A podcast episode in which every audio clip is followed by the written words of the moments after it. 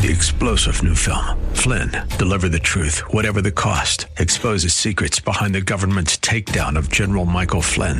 Flynn knew what the intel world had been up to. He ordered the first audit of the use of contractors. This set off alarm bells. He told the truth. He was the most dangerous person for Donald Trump to hire. They had to get rid of Flynn. Flynn, deliver the truth, whatever the cost. Available now. Watch it today. Go to salemnow.com. Salemnow.com. Today on Ring of Truth with Pastor Dan Sexton. Well, whatever happened to so and so? I haven't seen them in church in weeks, you know, and they used to be so on fire and so into it and always had their Bible, always coming to church, and then they just disappear. And quite often, people will do that because Jesus doesn't meet some kind of expectation they have. You know, they're, sh- they're showing up for the wrong reason. They're, they're looking for Jesus to meet some kind of expectation. And once he doesn't meet that expectation, well, then they stop following him. Jesus had no trouble drawing a crowd everywhere he went, yet the number of actual followers he had was relatively small. As Pastor Dan continues our study of John in today's message, he'll point out that many people follow Jesus for the wrong reasons. Why are you following him? Is it for what he can do for you? Or is it because you want to serve him and carry his message of salvation to the world? All too often, if he doesn't provide what we were expecting, we turn away. Now, here's Pastor Dan in the book of John, chapter 6, for today's edition of Ring of Truth.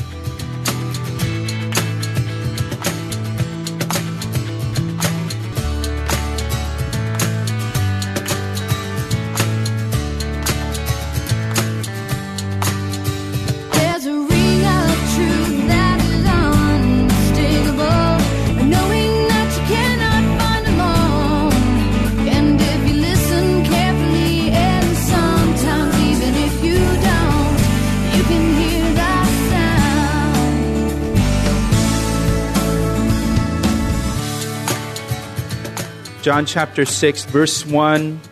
After these things, Jesus went over the Sea of Galilee, which is the Sea of Tiberias.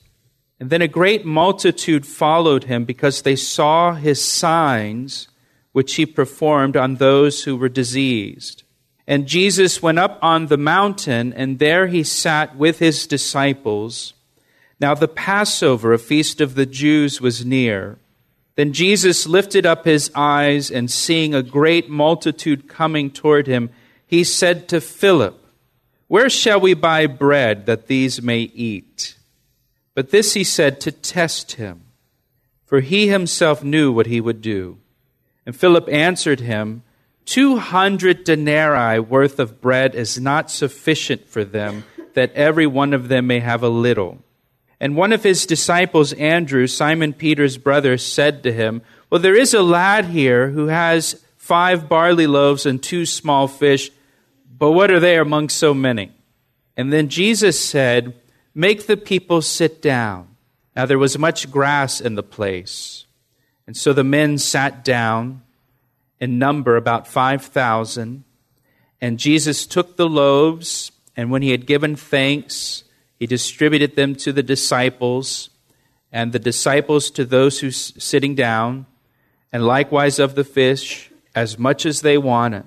And so when they were filled, he said to his disciples, Gather up the fragments that remain so that nothing is lost. Therefore they gathered them up and filled twelve baskets with fragments of the five barley loaves which were left over by those who had eaten. Then those men, when they had seen the sign that Jesus did, said, This is truly the prophet who is to come into the world. Therefore, when Jesus perceived that they were about to come and take him by force to make him king, he departed again to the mountain by himself alone. Well, this is a, this is a very familiar story, probably to most of us here the feeding of the 5,000. This miracle is the only miracle that is mentioned in all four Gospels. Uh, so that tells us that it's, it's significant. It's an important story to be included in all four Gospels. This miracle is also the fourth sign recorded in the Gospel of John. Remember, John records seven signs that point to Jesus being the Christ, the Son of God. This is number four of the seven. Uh, we call this miracle the feeding of the 5,000, uh, but the Gospels tell us that it was 5,000 men in the crowd. The 5,000 doesn't include women and children. Uh, so if you include women and children in this number, uh, there may have been 10,000, 20,000 people or more uh, if you count everybody that's there in the crowd. So it's a huge crowd. Huge crowd of people experienced this miracle. Uh, and this miracle will lead to Jesus teaching in the synagogue in Capernaum later on in the chapter and declaring that he is the bread of life. And that is the message of this miracle that Jesus is the bread of life. But we'll get to that in a, in a couple Sundays. Um, in fact, if you look down in verse 35, though, just quickly, Jesus said, I am the bread of life. He who comes to me shall never hunger and he who believes in me shall never thirst. Uh, this is Jesus' first I am statement in the Gospel of John. So, uh, you know, I, the I am is the name of, the, of Jehovah in the Old Testament. So there's, there's a lot going on in this story, a lot of important things coming out through this event, this miracle. Again, in verse 1, it says, After these things, Jesus went over the Sea of Galilee which is the Sea of Tiberias. Mark's account of this event tells us that many people were coming to Jesus and his disciples needing ministry. So many people were told in Mark's gospel that the disciples didn't even have time to eat. And so, because of that, because of the demand on the disciples, Jesus tells the disciples, Come aside by yourselves to a, des- a deserted place and rest a while. And so, this trip to the other side of the Sea of Galilee, Jesus and his disciples, it was intended to be some R&R uh, for the disciples, a little rest and relaxation, a little mini vacation for them uh, to just kind of recharge and spend some time with Jesus, which is always a good thing to do, especially in the busyness of life, just to set some time aside and just get away with Jesus and spend some time with Him just to recharge your battery. Uh, and so Jesus and his disciples, they get in a boat and they head over the Sea of Galilee.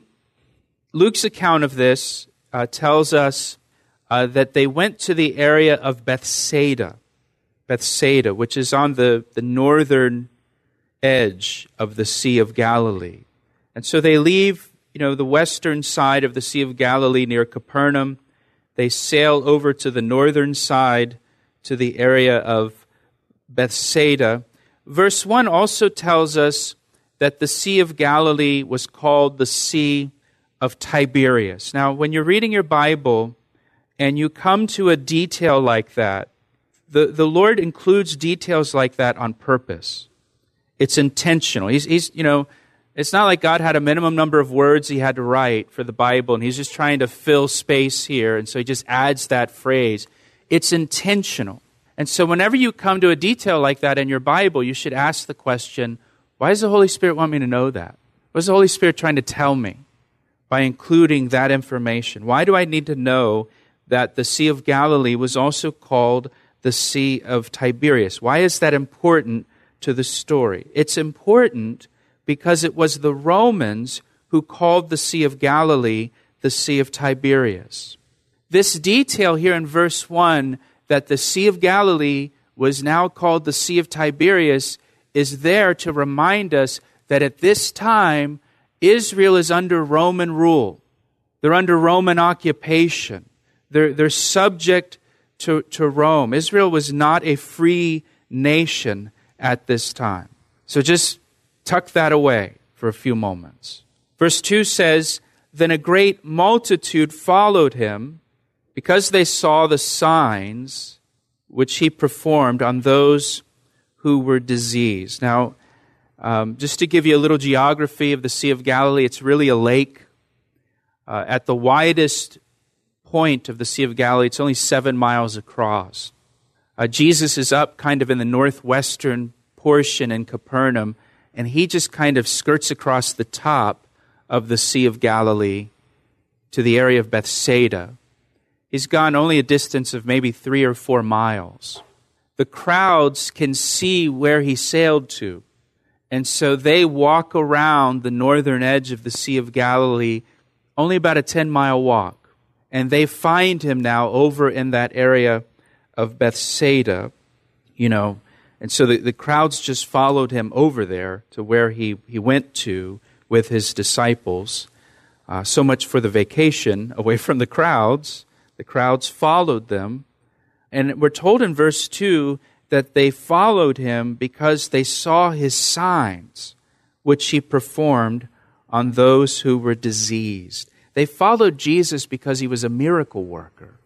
You know, they're, they're there for the show, to see what he does. What's he going to do next?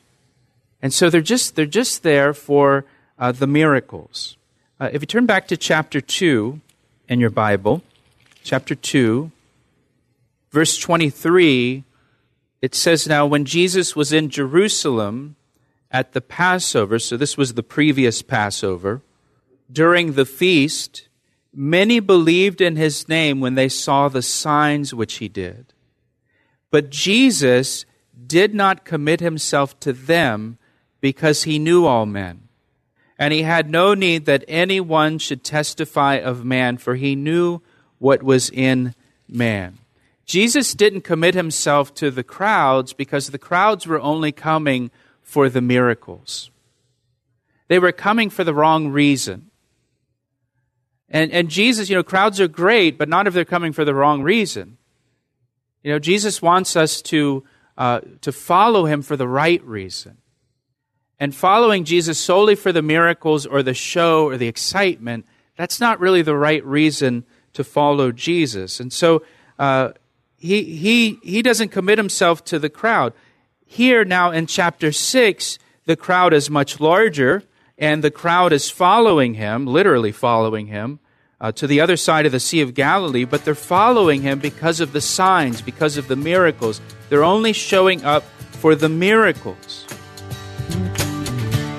You're listening to Ring of Truth with Pastor Dan Sexton of Calvary Chapel, Ellicott City, Maryland. We'll return to the second half of today's message in a moment. But first, here's a word from Pastor Dan.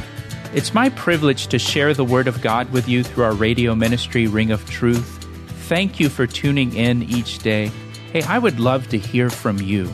Will you take a moment to email me to tell me how these daily studies have ministered to you? I want to hear your story. You can email me through our website at calvaryec.com. That's calvaryec.com. Thanks, Pastor Dan. Now let's join him again for the conclusion of today's edition of Ring of Truth. Now, by the end of this chapter, Jesus is going to say some things that the crowd will not like, and a lot of them are going to split. He's going to say some things that is going to, that will thin out the crowd, and they don't like they, you know they like him right now because of the miracles. But once he starts speaking truth to them about their need for him to be their savior, they don't like that, and so they're going to leave. At the end of the chapter, we'll we'll see that. And there are there are some people that are like that. Maybe you know some people like that who follow Jesus because of the excitement, because of the thrill. Uh, they're into it, and you know you you know some people that you know they're excited about the Lord. They're on fire for the Lord for a period of time, and then all of a sudden they just disappear, and you don't see them around anymore. And you, uh, whatever happened to so and so? I haven't seen them in church in weeks, you know. And they used to be so on fire and so into it, and always had their Bible, always coming to church, and then they just disappear. And quite often, people will do that because Jesus doesn't meet some kind of expectation they have. You know, they're sh- they're showing up for the wrong reason. They're they're looking for Jesus to meet some kind of expectation, and once he doesn't meet that expectation, well, then they stop following him. And that's what's going to happen with this crowd here. You know, Jesus told a parable about a sower who sowed some seeds, and as he sowed seeds in the field, some of the seeds fell upon the rocks, and we're told that the seed began to grow, but the plant uh, soon wilted and died because of a lack of moisture. And Jesus explained that the seed that fell among the rocks represents those who hear the message and receive it with joy. But since they don't have deep roots, they believe for a while and then they fall away in the time of testing. And that's what's going to happen to this great multitude that's showing up. And Jesus knows that.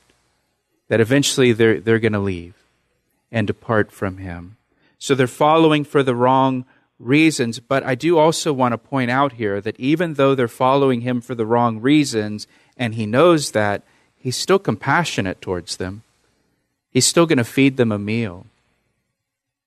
He doesn't say to the crowd, You're all here for the wrong reasons. Your motives are wrong. I'm not doing anything for you. No, he's, he's still going to work a miracle on their behalf.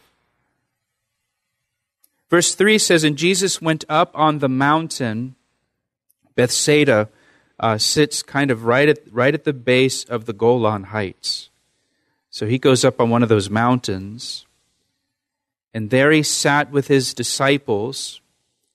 Now, the Passover, a feast of the Jews, was near. Again, this is another important detail that we're given that the time of Passover was near. And so we need to ask the question why does the Lord want me to know that? Why is that important to the story? Well, Passover commemorated when God sent Moses to deliver Israel out of their slavery in Egypt.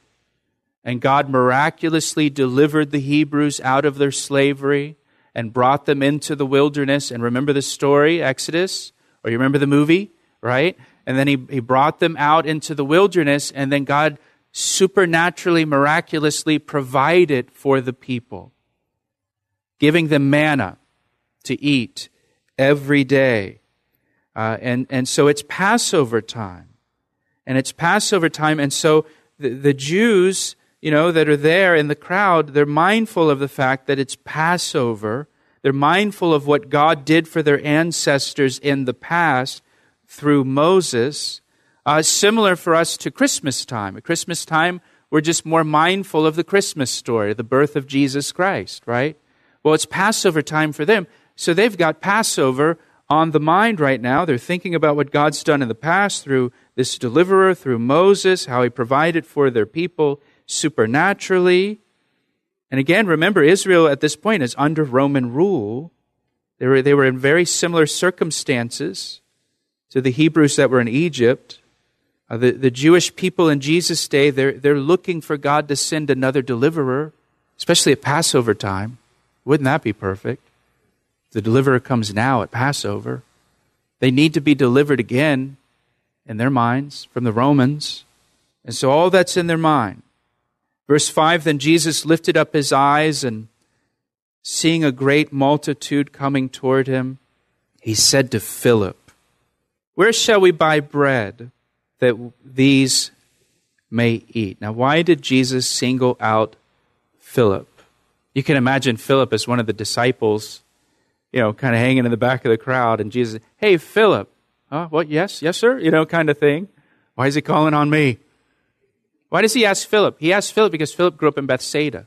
They're in the area of Bethsaida. Philip knows the area.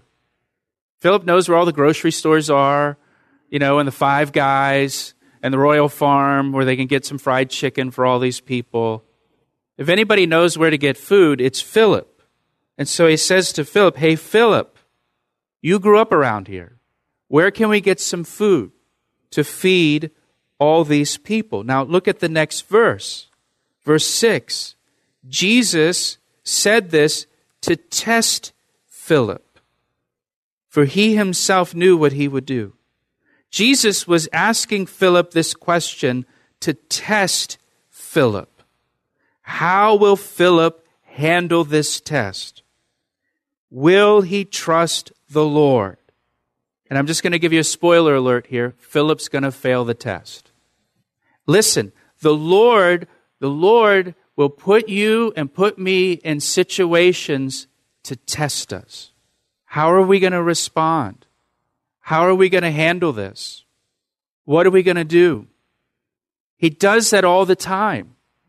He's always putting us into those kind of tests. And I'm and listen, listen. I'm going to tell you the answer to every test. Because the answer is the same to every test we're in. The answer to every test you enter into and go through is trust the Lord and not yourself. Trust the Lord and not yourself. Trust the Lord and not your own resources. It's the same answer for every test. I mean, it's kind of like taking a true false test and every answer is true, and you can just true, true, true, true, true, true, true, right? It doesn't really matter what the question is if you know all the answers are true. But isn't it funny how we fail that test over and over and over and over when the answer is the same to every test, every situation we're in? What do I do? Trust the Lord. Don't trust yourself. Trust the Lord. Don't trust your own resources.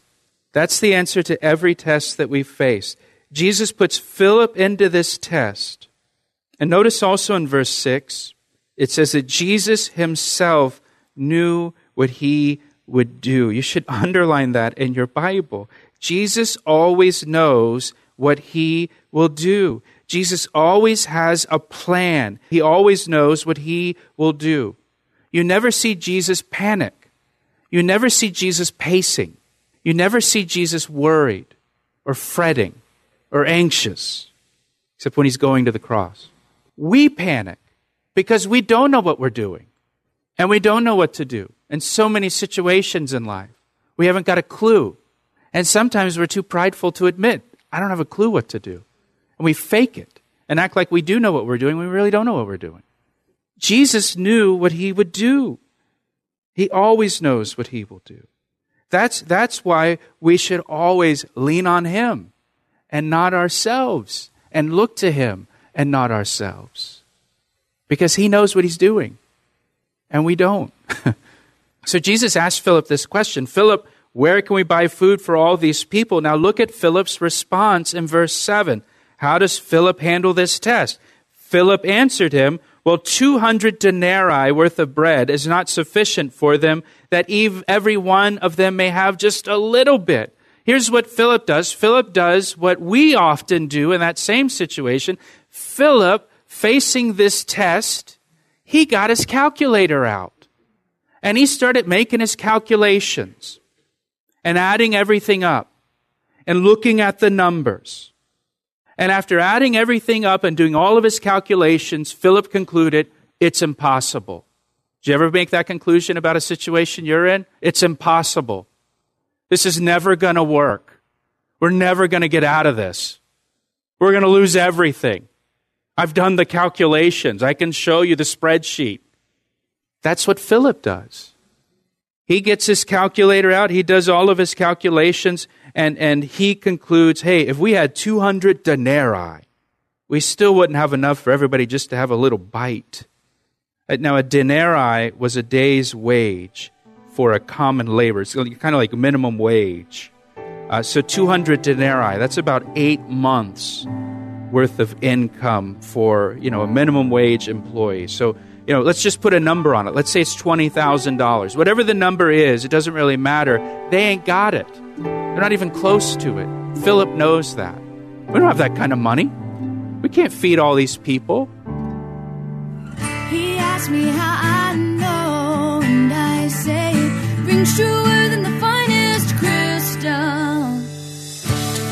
That's all we have time for today on Ring of Truth. Thanks for joining Pastor Dan as he continued his verse by verse, chapter by chapter study of the book of 1 John.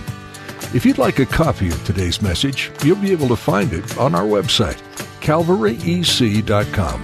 You can also subscribe to our podcast on iTunes so you never miss an edition of this program. Every time we post something new, you'll be notified. We'd love to hear from you too and learn how Ring of Truth has impacted your life please take some time soon to give us a call at 410 491 4592. Please let us know how we can be praying for you too. And if God's doing something wonderful, we'd love to rejoice with you.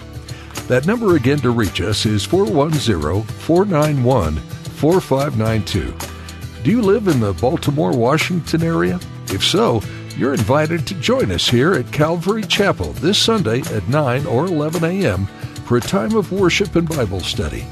Calvary Chapel is located in Columbia, Maryland, only minutes from Route 95, Route 29, or Route 100.